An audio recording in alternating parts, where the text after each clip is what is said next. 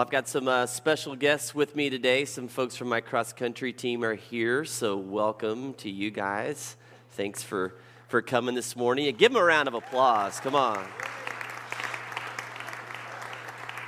We've been running in the muck and mud for weeks now, so um, looking for some relief weather wise. But um, if you can go ahead and just put up the, the background slide. So, we are um, in the middle of a sermon series here. Uh, we've been going on the last uh, several weeks called Full of Grace and Truth Encounters with Jesus. And we're looking at uh, individual encounters that Jesus had, kind of one on one with different people. And I brought uh, to light last week this theme that I'm starting to kind of see as we look at these conversations that Jesus is having, but just how uh, disruptive Jesus is in every uh, story that we've looked at as he enters into a town or to a life. Um, he just disrupts things.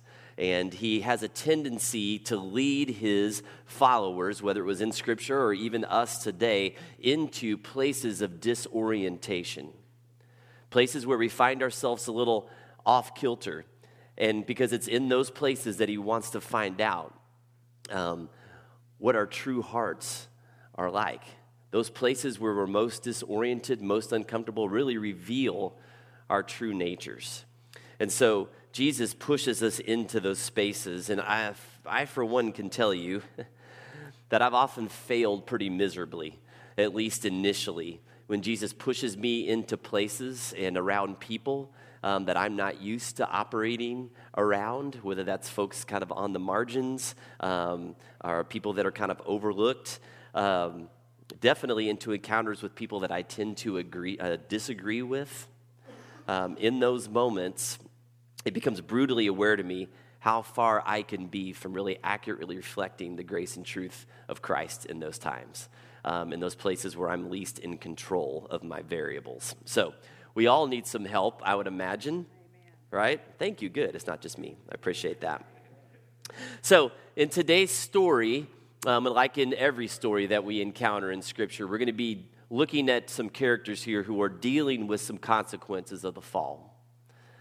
This, this reality that we live in this world that is full of sin and brokenness, that's pervasive. Everything around us is broken. Nature is broken, relationships are broken, genetics are broken. And today's story, we're going to be seeing how death and infirmity are wreaking havoc on humanity. And the question that humanity continually asks, whether it was then or today, is this Is there any hope in the midst of all of this pain and brokenness? Is there any hope? And is there a healer, a deliverer, a savior who can do something about this mess that we find ourselves in. And, and early in the Gospels, um, Jesus is continually becoming the yes to those questions. Only Jesus had the power to hold his hand up to the winds and waves and say, Be still. Only Jesus had the power to heal the lepers that we looked at a few weeks ago, or the demon possessed man that we looked at last week. But not everybody was open to his influence right? We saw that in the story last week. Jesus comes in the town and he heals this demon possessed man, but he does it in a way the townspeople don't really like and it affects them. And they basically just say, Hey, see ya. Can you please get out of our town and quit being so disruptive here?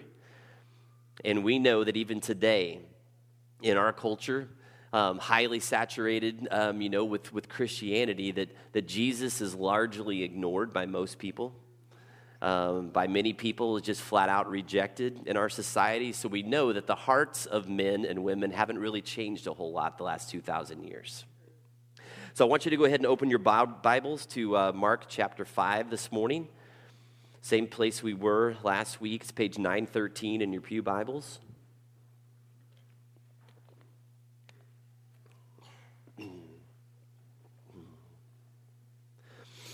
So, if you remember in chapter 4, Jesus had been um, in a, an area, a Jewish town, and he had crossed over the lake. And they had the whole story of him calming the wind and the waves. And he crossed over to a town that we studied last week, the beginning of chapter 5, that was a Gentile city. Okay, so a, a place that was kind of uncomfortable for the disciples. So now in verse 21, it says, When Jesus had again crossed over by boat to the other side of the lake, a large crowd gathered around him while he was by the lake. So basically, Jesus just went across the lake, and now he just went back across the lake. Okay, back to the Jewish towns that he's been doing a lot of ministry in. Um, a lot of those folks have seen a lot of his miracles, and so basically it says that the crowd is just waiting for him. Some of the commentaries that I read said that they probably just didn't even leave when he left to go across the first time. They were just waiting for him to come back again. Okay? So, um, I think it's important for us. It says that this large crowd, right, gathered around him. And I think it's really important that we get a sense of what that must have looked like. Sometimes when we read scripture, we, we don't put a lot of thought into kind of like imagining what that could be like okay?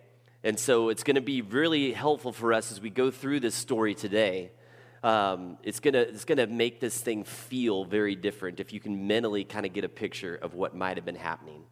So I think the first thing that we need to address is just what healthcare looked like in those days, okay, which was pretty much non existent.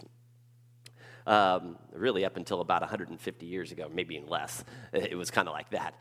Okay, so if people were sick, uh, there was very little hope. There were doctors, but they basically sold, you know, elixirs or chicken's feet or whatever. And people were so desperate they would pay money for this stuff, but there really weren't a lot of cures. Doctors really had no idea what was going on in the insides of people, okay?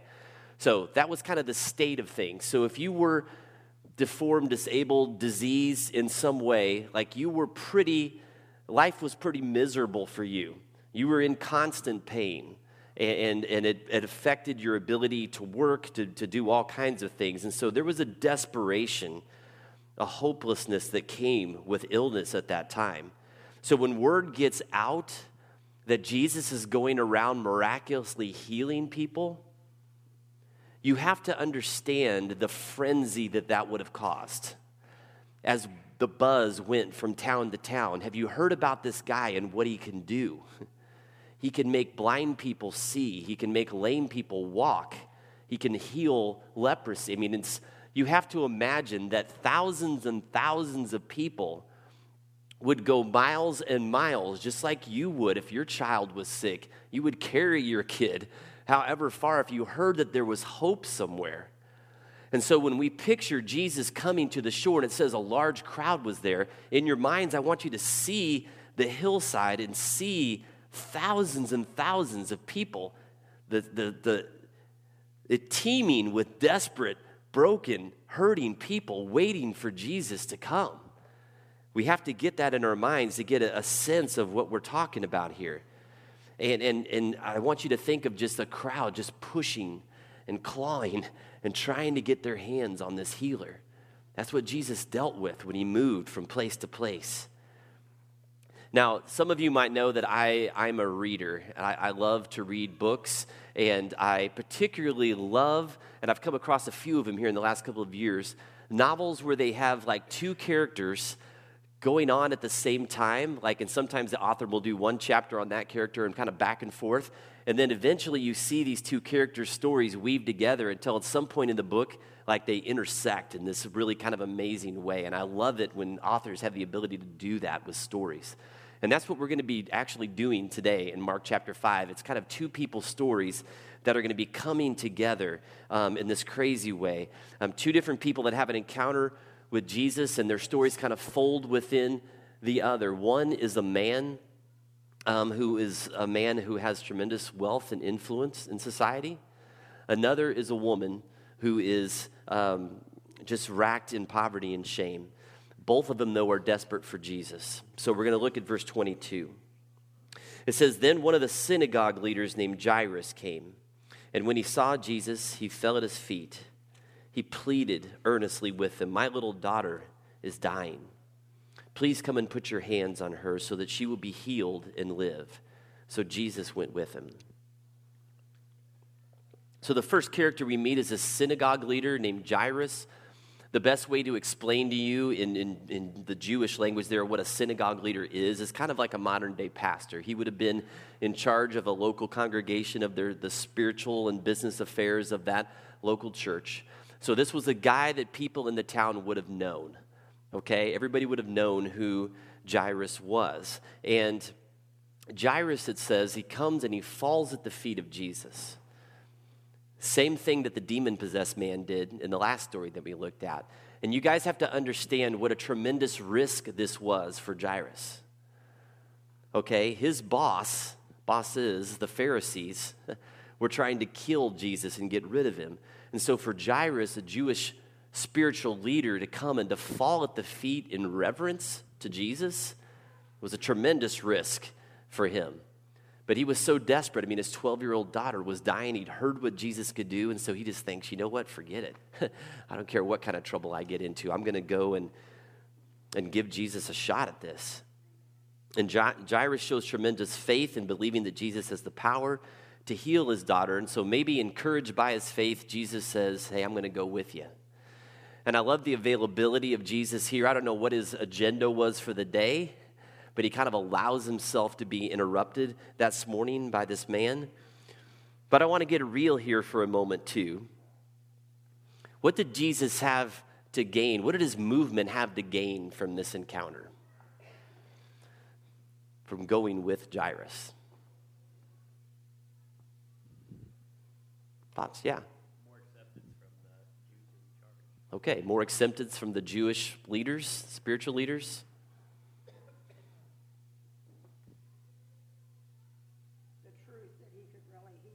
The truth that he could really heal? Yeah, yeah. I mean, there were some there were some advantages here to to going and doing something for this kind of influential person in town. I mean, I'm sure his disciples were like, "Yeah, this is good. This is going to advance our cause, right?" What do you think the mindset of the mob was as they moved towards Jairus' home? What's the mob thinking? So you have to picture this, right? They all turn and they start walking through the street, and this crowd just all goes with them. What's the mindset of the mob, you think, that day? Yeah, Nick. Okay. Jairus, Jairus maybe seems a little bit hypocritical, right? Um, you know, either either you're with Jesus or you're not. Yeah. What else? Yeah, Phil.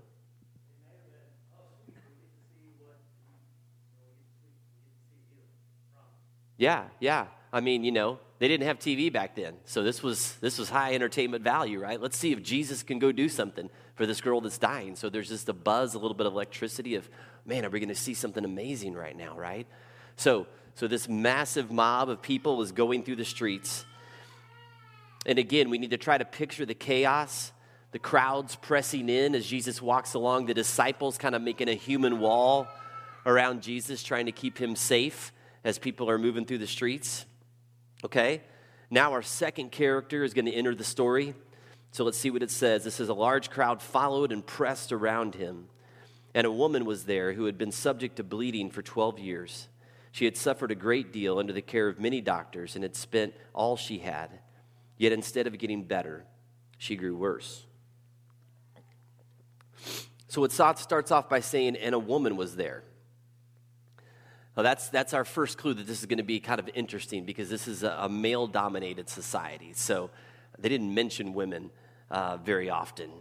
And, and so, and it, apparently, uh, this woman, a nameless woman, uh, but she also has been suffering from a hemorrhage for 12 years. And bleeding was a serious issue in Jewish faith life. Okay, if you had a condition like this, according to Old Testament law, you were considered unclean, which meant that you could not be a part of church life. You were banned from church, okay?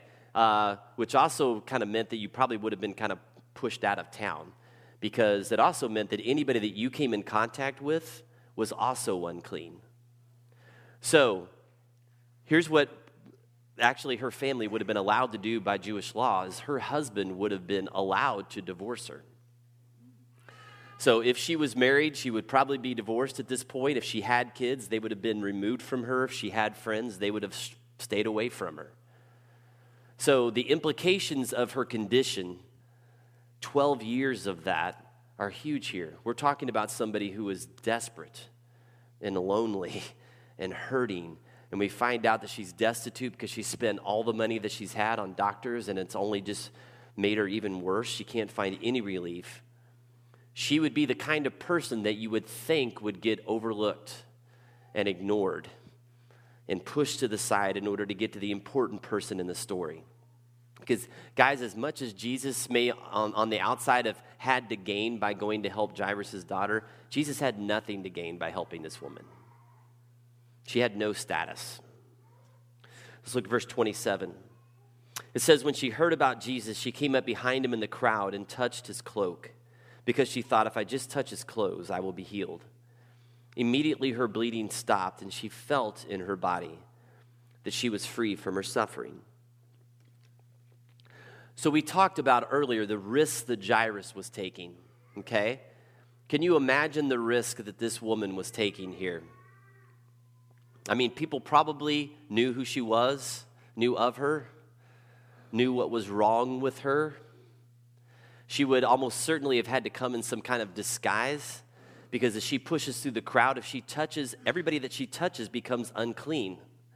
So that's a huge risk people took this seriously. If she would have gotten caught being out in public like that and rubbing shoulders with people, she would have been dragged to the side and, and rightfully, according to their law, stoned to death right there. This is a huge, huge risk that she's taking. But she's desperate for hope that, that her life could be different. And so she stealthily kind of moves in, right? Not wanting to draw any attention to herself at all. And she thinks to herself, if I can just touch the edge of his robe, that'll be enough. I can be cured. And this is tremendous faith from this woman because, for one, there's no other evidence of stories in Scripture where somebody just touched Jesus' clothes and got healed. So Jesus shows a, a, ton of grace to this woman to say, hey, you know what? I'm just going to meet you where your faith is. if you think you can touch me and be healed, then I'm going to I'm going to let that happen. Okay? So let's see what happens here. I'm sorry, yeah, yeah, verse 30. It says, At once Jesus realized that power had gone out from him. He turned around in the crowd and asked, Who touched my clothes? You see the people crowding against you, as disciple answers, and yet you can ask, Who touched me? But Jesus kept looking around to see who had done it. Then the woman, knowing what had happened to her, came and fell at his feet, and trembling with fear, told him the whole truth. He said to her, Daughter, your faith has healed you. Go in peace and be freed from your suffering. Man, she was busted, wasn't she? Right? She wanted to just sneak in, didn't want anybody to see her, and all of a sudden now Jesus is calling her out. Why did Jesus stop and ask who touched him? What's your best guess here? Oh, raise your hand so I know where that's coming from. Yes. Okay. Yeah, he had an opportunity to show people that, yeah, this power to, to heal. What else? Yeah. Okay.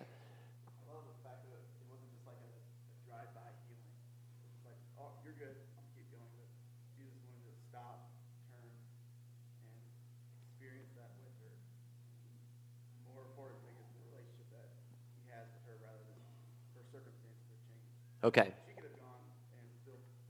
woman. Yeah. So he saw the opportunity for connection, for relationship. Okay, he didn't want just to be the, the drive through healing place, right? Um, but, but he had uh, an, a desire and an opportunity to connect with her relationally. Anything else? Set of thoughts? Yeah.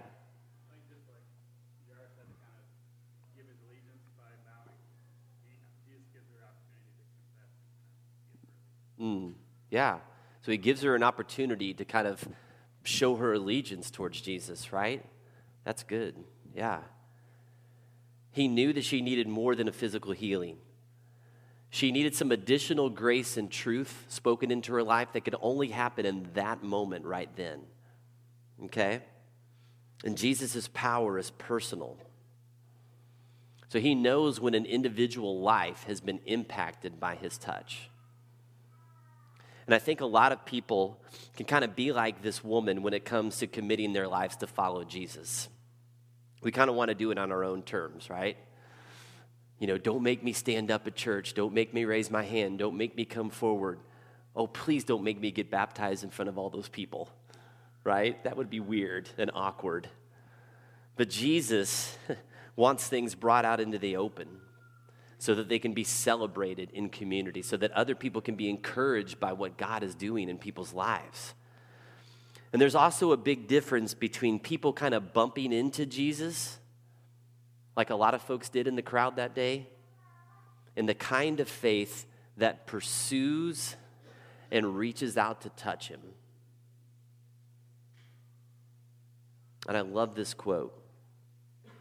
It says, He can always distinguish between the jostle of a curious mob and the agonized touch of a needy soul.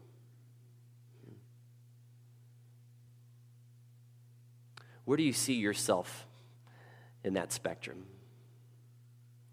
Are you just somebody that's here today and kind of hovering around Christianity as somebody that's just kind of curious about Jesus and who he is?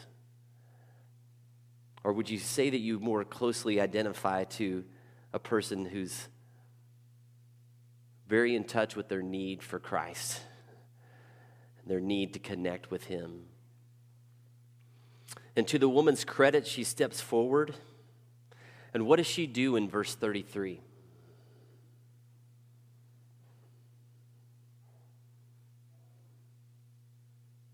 Say it out loud to me. What? She falls to her feet. Guys, that's the third time in Mark chapter 5 that somebody has fallen at the feet of Jesus. And so, what is Mark trying to communicate to us by mentioning that and showing that three different times? What do you guys think? There's a purpose, I believe. Yes, Aaron.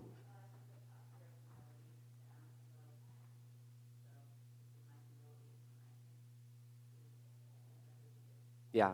So it's a posture of humility, reminded me who I am in light of who he is. Any other thoughts? Yeah, hang on one second. I'll get back to you. Yes, Haley. Mm-hmm. Okay, good. Yeah, it's just recognizing who you're in the presence of, right? That's what I was Okay, good. Beat you to it. All right. So yeah, it's this reminder. Sorry, did you have something to add, Devin? Okay. Um, it's just this reminder of who we're dealing with here. And guys, I mean, I'll be the first to admit, like, I can, this can all become kind of routine to me. I can sing songs, I can hear messages and prepare things. I can see God doing things in other people's lives, in my own life at times, and still not fall to my feet in awe in reverence of who it is that I'm worshiping, whose word it is that I'm speaking to you right now, whose power it is that's moving in me, giving me breath and life to do the things that we do. And sometimes we need a reminder. We need to read it a few times in one chapter to say, oh, yeah, that's who we're dealing with here. And guys, the grace and truth of Jesus on display here is overwhelming. First, Jesus listened as she told him the whole truth. The whole truth about how sick she'd been, how maybe her husband and family had shunned her and left her, how she'd, she'd put her hope in these doctors who had taken all of her money and, and left her worse off than she was before, how desperate and lonely she was to connect with humanity, to have hope that her life could ever be something different than what it had been for 12 years, she told him the whole story. And I can imagine, guys, that that took some time. And so you have to picture the crowd, the mob, the excitement, the buzz about on their way to go do something. And now it's interrupted by this woman who's unclean. And now Jesus is stopping and listening to her ramble on about her problems.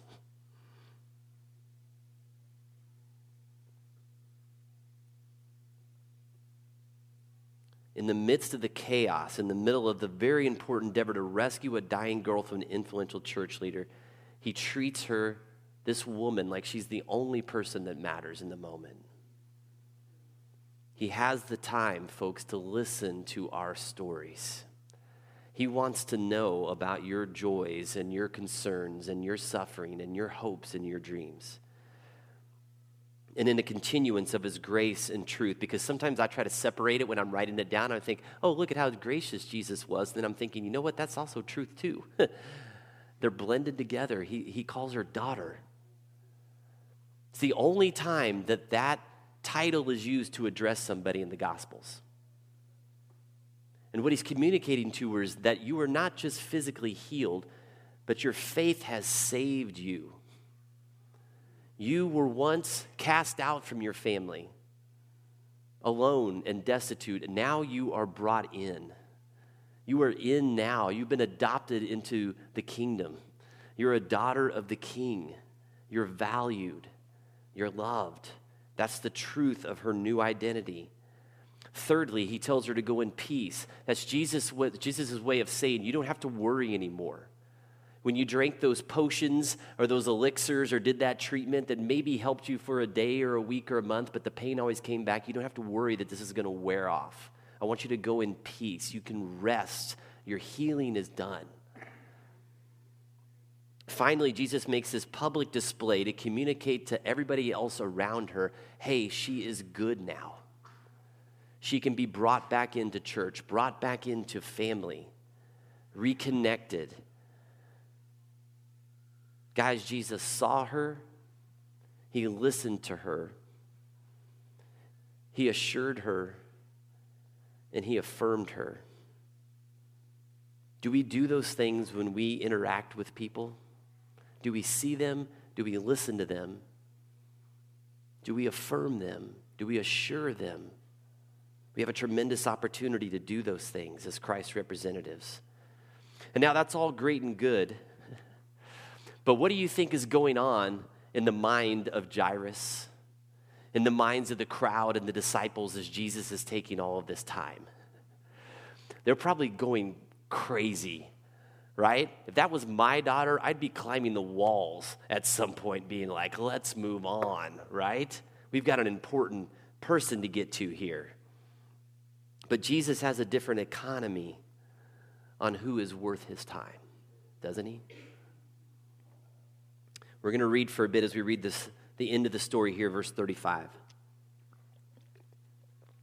While Jesus was still speaking to this woman, some people came from the home of Jairus, the synagogue leader. Your daughter is dead, they said. Why bother the teacher anymore? Overhearing what they said, Jesus told him, Don't be afraid, just believe. He did not let anyone follow him except Peter, James, and John, and the brother of James. When they came to the home of the synagogue leader, Jesus saw a commotion with people crying and wailing loudly. Now, guys, back then they would hire professional mourners to come and mourn. Uh, and the more money you had, the more mourners that you hired. Okay, so this is an influential leader. So it's, it's when it says crying and wailing loudly, okay, these people were paid to do that. So you know they're going to put on a show. He went in and said to them, Why all this commotion and wailing? The child is not dead, but asleep. But they laughed at him. They mocked Jesus. After he put them all out, he took the child's father and mother and the disciples who were with him and went in where the child was. He took her by the hand and said to her in Aramaic, Talitha cum, which means, Little girl, I say to you, get up. Immediately the girl stood up and began to walk around. She was 12 years old. At this, uh, at this, they were completely astonished. He gave strict orders not to let anyone know about this and told them to give her something to eat. Sometimes I love how just human scripture is, right? Get, get the girl a sandwich, right? She's been through a lot today. All right? Man, that initial news had to be crushing. Your daughter's dead.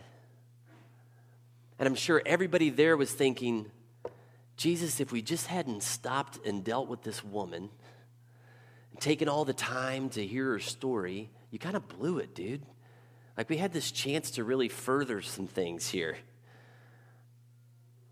But Jesus hits them with some truth. He says, Guys, this is going to be hard to believe, but your daughter's story isn't over. And as happens so often, folks, the perspective on life of people around us can be one way, while Jesus is seeing it from a completely different lens. Sometimes in our life, we might have circumstances that are looking pretty bleak. And well intentioned people around you, maybe family, friends, mentors, whoever it might be, might look at your circumstances and say, you know what, man, huh, I don't know if your marriage is going to make it. I don't know if you can redeem that friendship. It's looking pretty rough. Or, uh, man, your finances, whew, boy, I don't know if you can dig your way out of that hole. While all the while, Jesus is looking at the exact same circumstances, knowing that now you're at a place maybe where you're desperate enough to turn to Him, and He's thinking, oh man, this is where the story begins. because if you'll lean into me, guess what? My nature is that I'm a healer, I'm a redeemer, I'm a restorer, I'm a reconciler. I live for these kinds of opportunities to show you my power, to show you a life that you could have that you would have never dreamed you could have had before this happened. And if we'll listen, Jesus leans in and he whispers things like this. Just I just picked a verse. I could have picked a million. But he says, trust in the Lord with all your heart. Lean not on your own understanding, not on what you can see right now with your eyes. In all your ways, submit to him, and he will make your path straight. And I hope you guys noticed how Jesus carried himself in the midst of this chaotic scene. Crowds are pressing in, desperation everywhere, uh, important officials needing Jesus' attention, professional mourners making all kinds of noise, death, disease, all of this, this hurricane of activity is swirling around Jesus, and in the eye of the storm stands our Savior, calm clear, compassionate, attentive, focused. And it struck me as I read this that at some level, that's how we need to be in order to deliver accurate grace and truth in people's lives.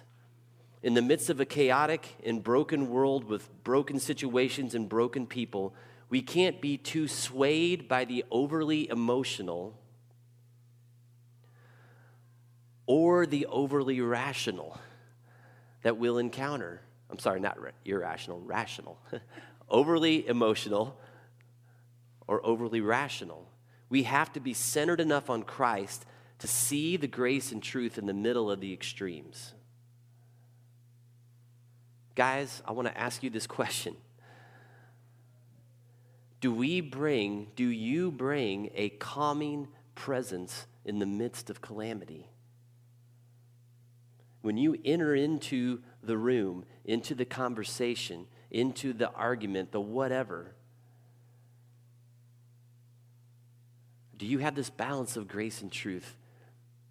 This ability to, to speak into life what God's hopes and dreams are for these people, even in the midst of really tough things, that give them a sense of calm, that don't add fuel to the fire, that isn't so cold and just logical that there's not compassion.